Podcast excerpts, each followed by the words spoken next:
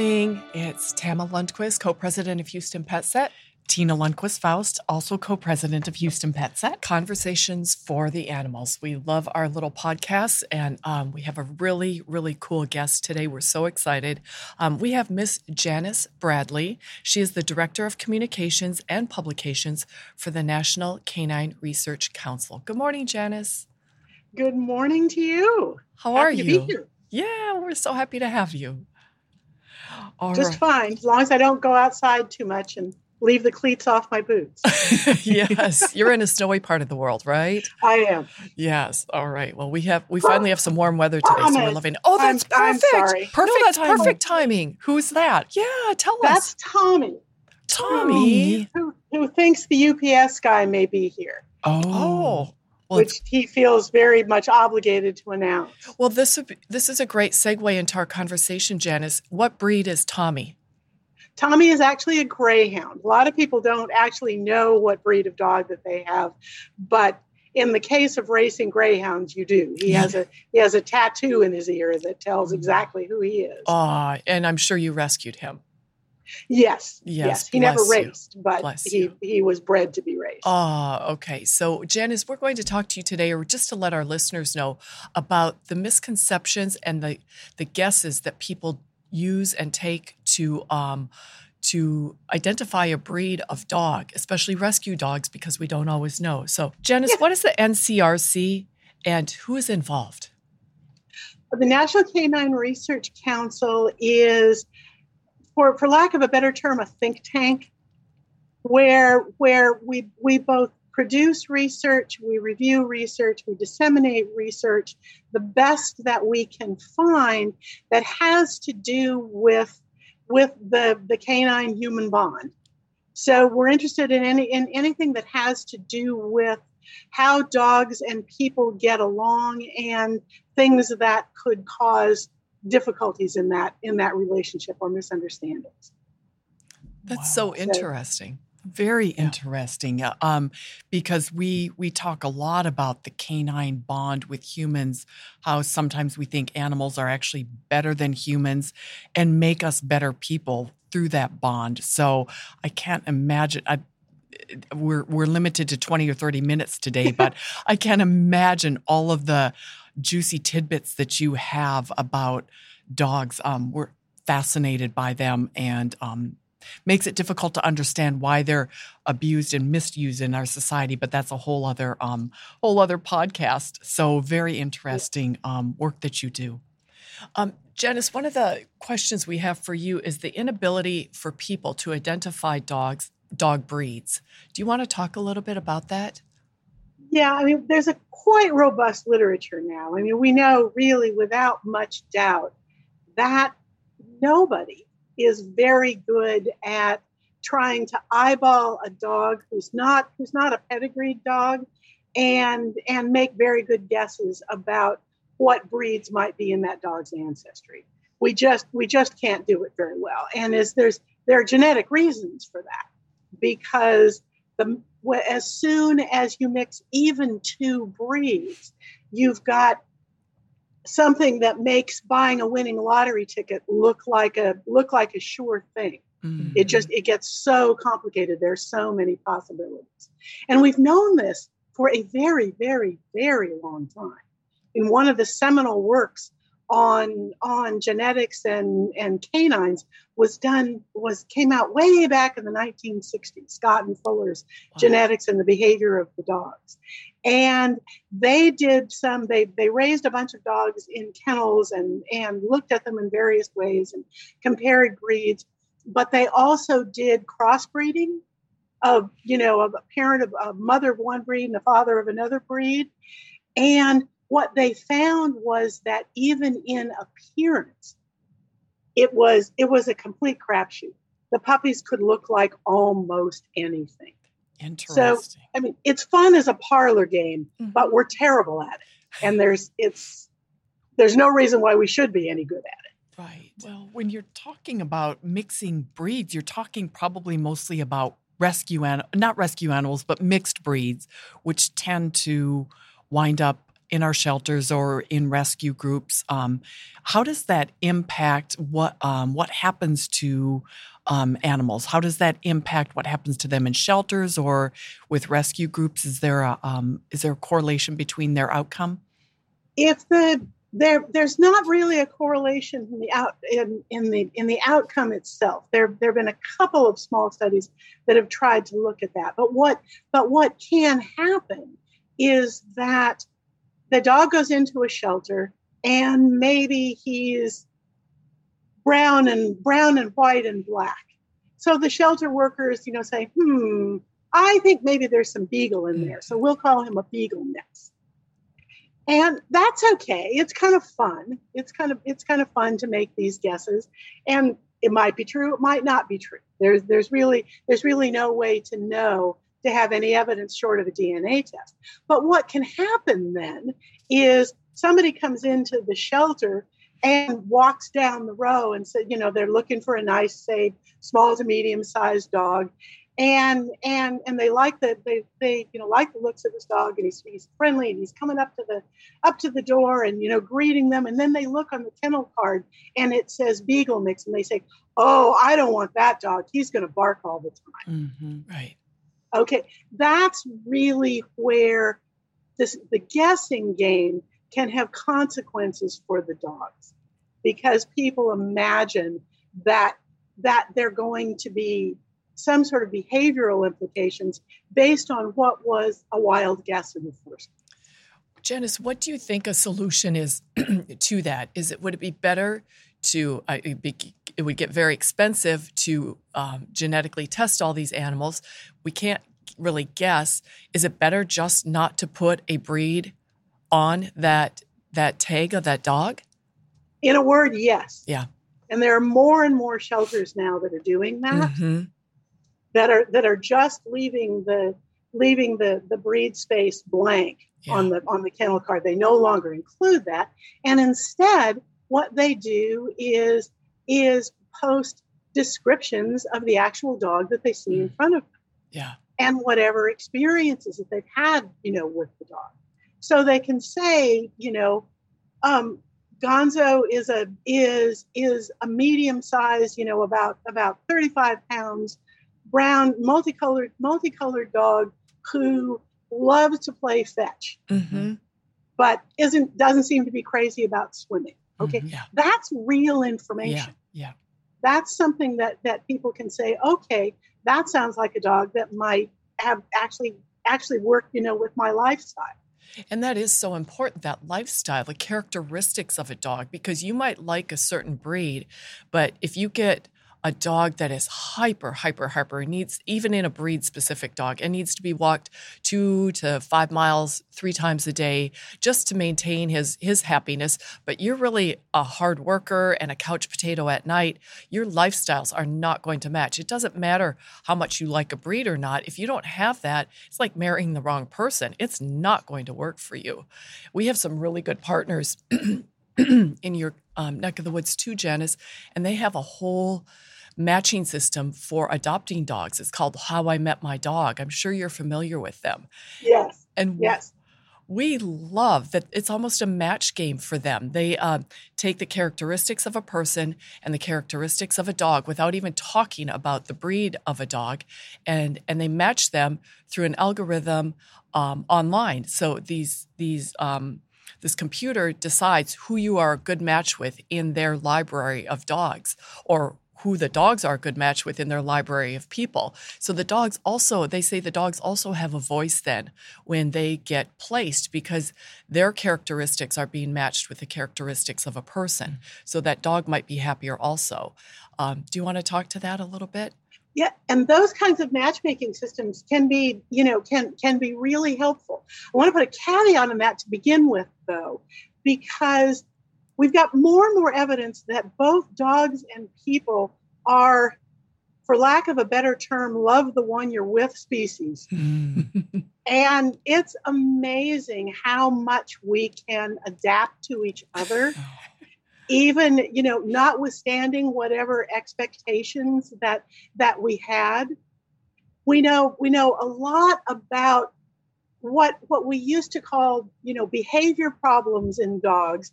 And we, we used to really think that those you know could jeopardize a dog's success in a home.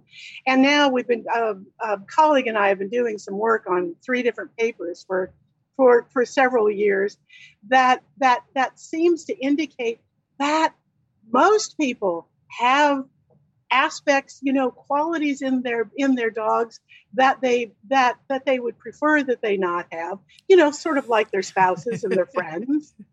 But it doesn't necessarily jeopardize the relationship. Right. Are you thinking of what i'm thinking? What? Taz? oh yes. Yeah. My baby. the best little gorgeous little westies. So much energy. So so so much energy you adapted and Oh. he was the oh. love of your life Hi, hi Oh, tommy. Tommy. hi tommy good Honey, boy can we tommy stop? Was that a bicycle? How exciting. Can we stop, please? Thank you. good boy tommy you. Indoor voices? Thank you. Oh, there's somebody. Oh, it is the UPS guy. I'm sorry. I'm sorry. told you mommy i told you he was right they usually are It's yes really, really, really important to him. You're And that, that's definitely an example of, of a behavior that I would prefer that he not do. Mhm. However, it in no way puts our relationship in jeopardy. Yes. Isn't it amazing how we're so much more accepting of um, kind of a mismatch in an animal than we are in people? Like, uh, I just love my dogs for who they are. Um, but back to your point about Taz, I definitely had to adapt to this Westie that was just so much more than I ever thought I'd be able to handle. And um, it was worth it. I mean, he was the love of my life, but Yeah.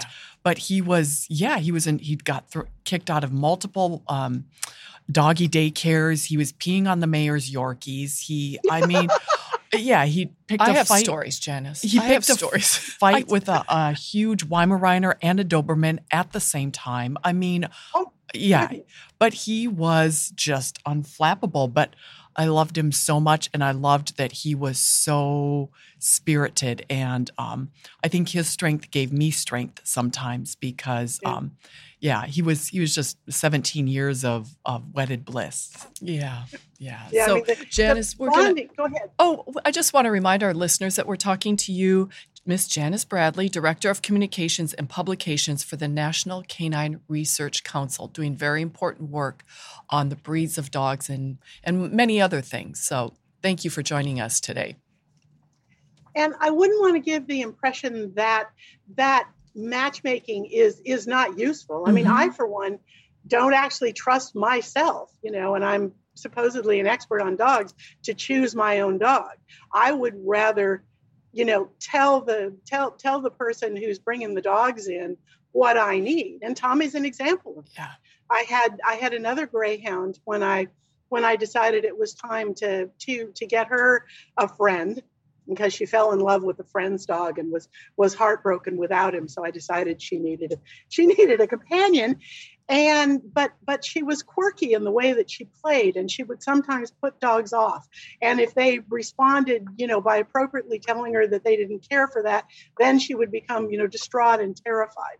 So so i told the people at the rescue i knew i wanted another greyhound just because i like the way they look you know and that's i'm i'm Mhm. free to, to you know choose a breed because i Mhm. like the way it looks as long as i don't assume that it actually means anything in in how the dog is going to behave and what i told them i needed was a was a dog who was who who was really really good with other dogs who could adapt his play style and get along regardless of how sort of you know quirky the other the other Mhm. dog was and so and so they sent me tommy Yeah.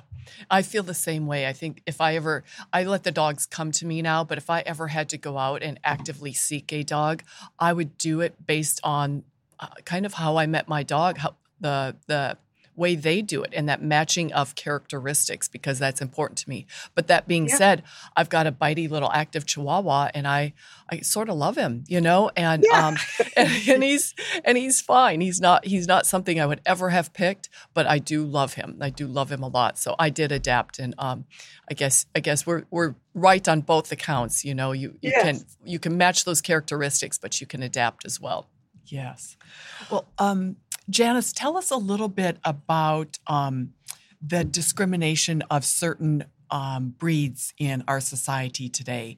Um, I know we've gone through kind of a um, transitions over the years where we've there have been dogs that have been popular that have been you know in movies or TV commercials and that becomes kind of the dog of the the year or dog of the decade and then people get them realize that they're not a match and and furthermore like all the way up to pit bulls you know there's there's definitely a discrimination on the breed and we could also talk about pit bull not being an actual breed people think it's a breed but it's not that was a lot Why don't I start? I'll start kind of at the end of that.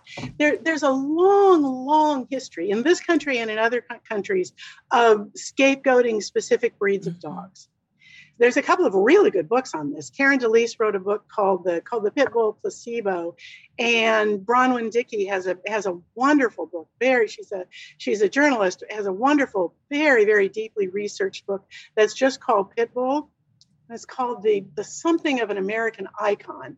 In any case, they both both both of those authors talk about the history of this kind of scapegoating, and it didn't start with pit bulls. Right. If you if you go back to the 19th century, you're talking about um, bloodhounds, various kinds of bloodhounds, as being the dogs that everybody was terrified of, and and um, for a while, Dobermans had a really bad reputation um, German shepherds had, you know, were the were, were the demon dogs until Rin Tin Tin came along. Mm. Remember Rin Tin Tin? Mm-hmm. And almost almost single handedly, sort of, you know, fixed the reputation of those dogs.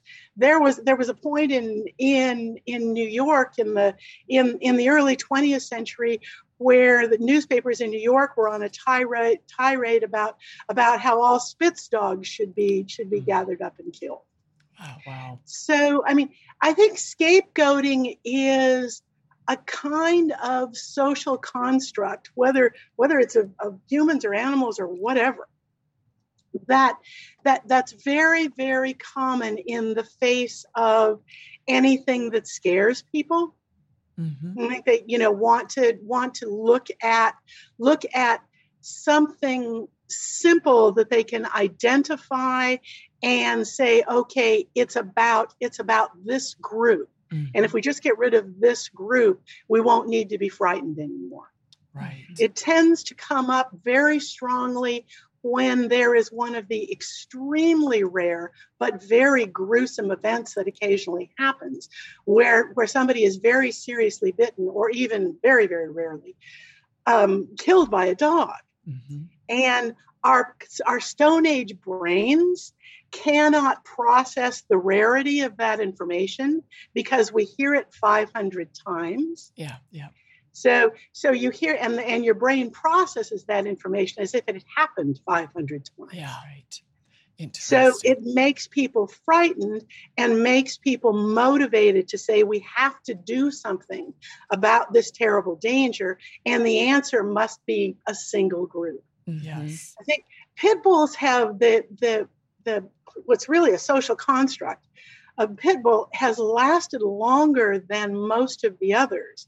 And my own my own personal guess about why that is is because it's an easier target because in in point of fact there's really no such thing mm-hmm. it's it's whatever anybody says it is so if you're talking about doberman pinschers or you're talking about german shepherds or you're talking about bloodhounds those are actual real breeds. Mm-hmm. They they they exist. You can identify them, and it makes it easier to debunk.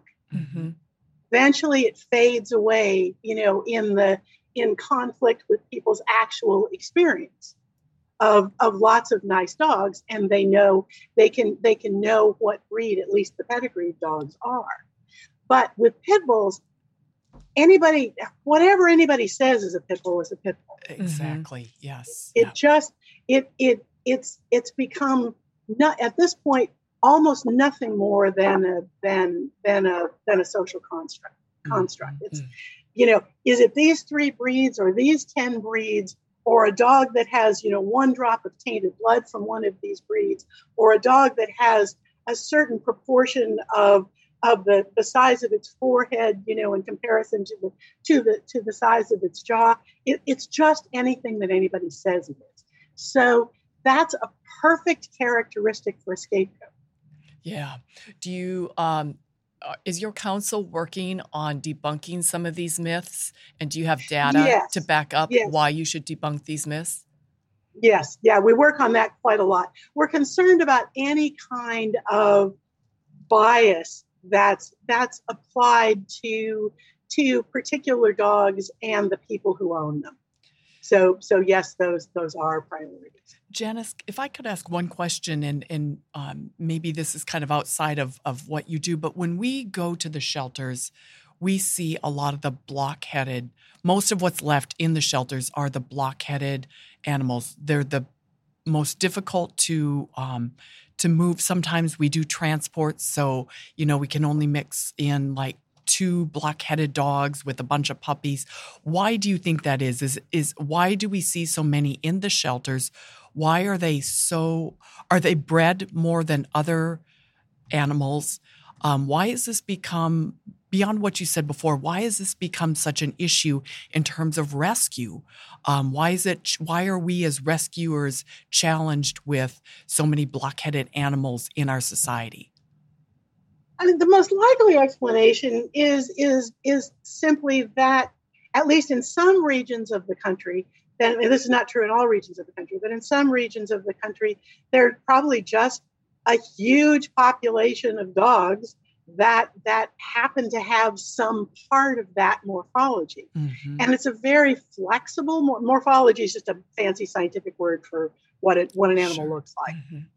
um, it it's it it could simply be that since the morphology of identifying a dog as a pit bull is so flexible you're talking about a really really huge population yes. of dogs yeah it's like all, all the poodle mixes out there. You know, there's so yeah. many poodle mixes. And if you were maligning anything that had poodle in it, it would be everything from the flat faced little um, dogs up to like a larger, you know, poodle mixed with a, a, a golden. Uh, golden. Yeah. Yeah. Golden. yeah. So, I mean, that makes a lot of sense. Yeah. And, and, yeah, and, and I mean, it's in in that case, you're probably talking about anything with a curly coat. Yeah, exactly. Yep. yep. and know, again, so, and again, we're basing all of this on the looks of a dog. We're basing right. that on the looks of a dog, and so um, we we think if it's got this or this or this, then it gets lumped into that whole pit bull category based on its looks. Right. Yeah. Which just it, it just doesn't tell you anything about right. the dog. Right. Yeah. I have a pit bull and I have to say he's the sweetest dog I've ever had. Are you sure? The kindest.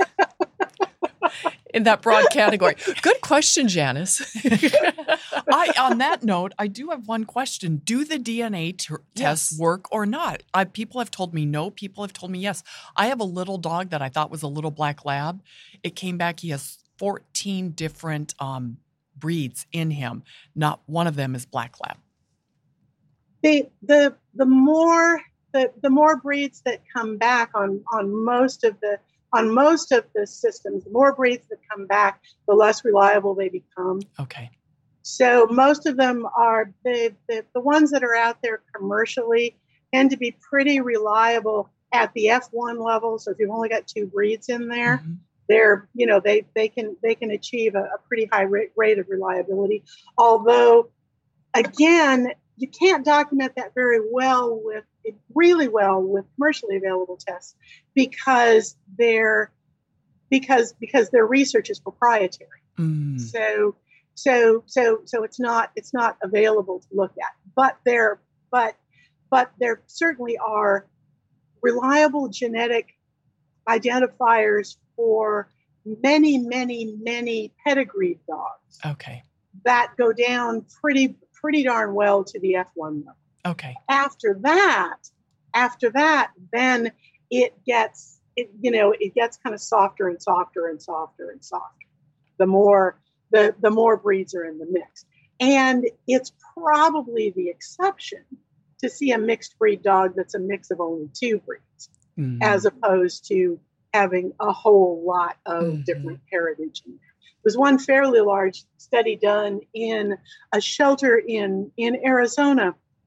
It came out last year, a couple of years ago, that showed that the average dog in that shelter was, I think, I think they found five breeds on the on the DNA. Wow. I could be I could be off. It could yeah. it, it, it could have been four. Okay. I'd have to look back at that, but it was a, it was a large population of dogs, and all of our all of our best um, survey data shows that more than half of the dogs in the United States are mixed breed dogs. Yeah.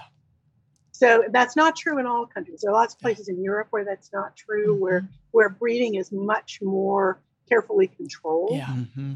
But in the United States, we get a lot of mixed breed dogs. Yep. It's a free for all. That, that speaks that speaks to what we need to do and start controlling, do more spays and neuters, get the animals off the streets because they are they're not they're not doing well out there. Plus they're breeding and they're breeding exponentially. So one last question and then we have to go. Um, do you do cats? Do you do this with cats? I don't do cats. Yeah, my, okay. My only knowledge of cats. Is, I just wanted is, to ask for the cat is, people. As a former cat owner, so I yeah. better not speak to that. okay, all right. Well, Janice, it was so interesting. I think we could talk forever, and mm-hmm. um, but we love love diving into this, and maybe we'll have you back again and you know, take some questions from listeners about about specific things within this category because there's so much that we can learn as rescuers and lovers of all animals. And so thank you for your time. Thank I, you. I would be happy to do that. And thank you so much for inviting me. Thank you. Stay warm up there. Bye, Tommy. Do my best. All right. It's gradually getting warmer. the lake may thaw fairly soon. Aw, pretty time of the year. Okay. We loved um, hearing about Tommy too. Yes. Give him our best. And hearing from Tommy. Yes. And hearing from him. Yes. Bye, Thanks, Janice. Janice. Thank you. Thanks again. Bye bye.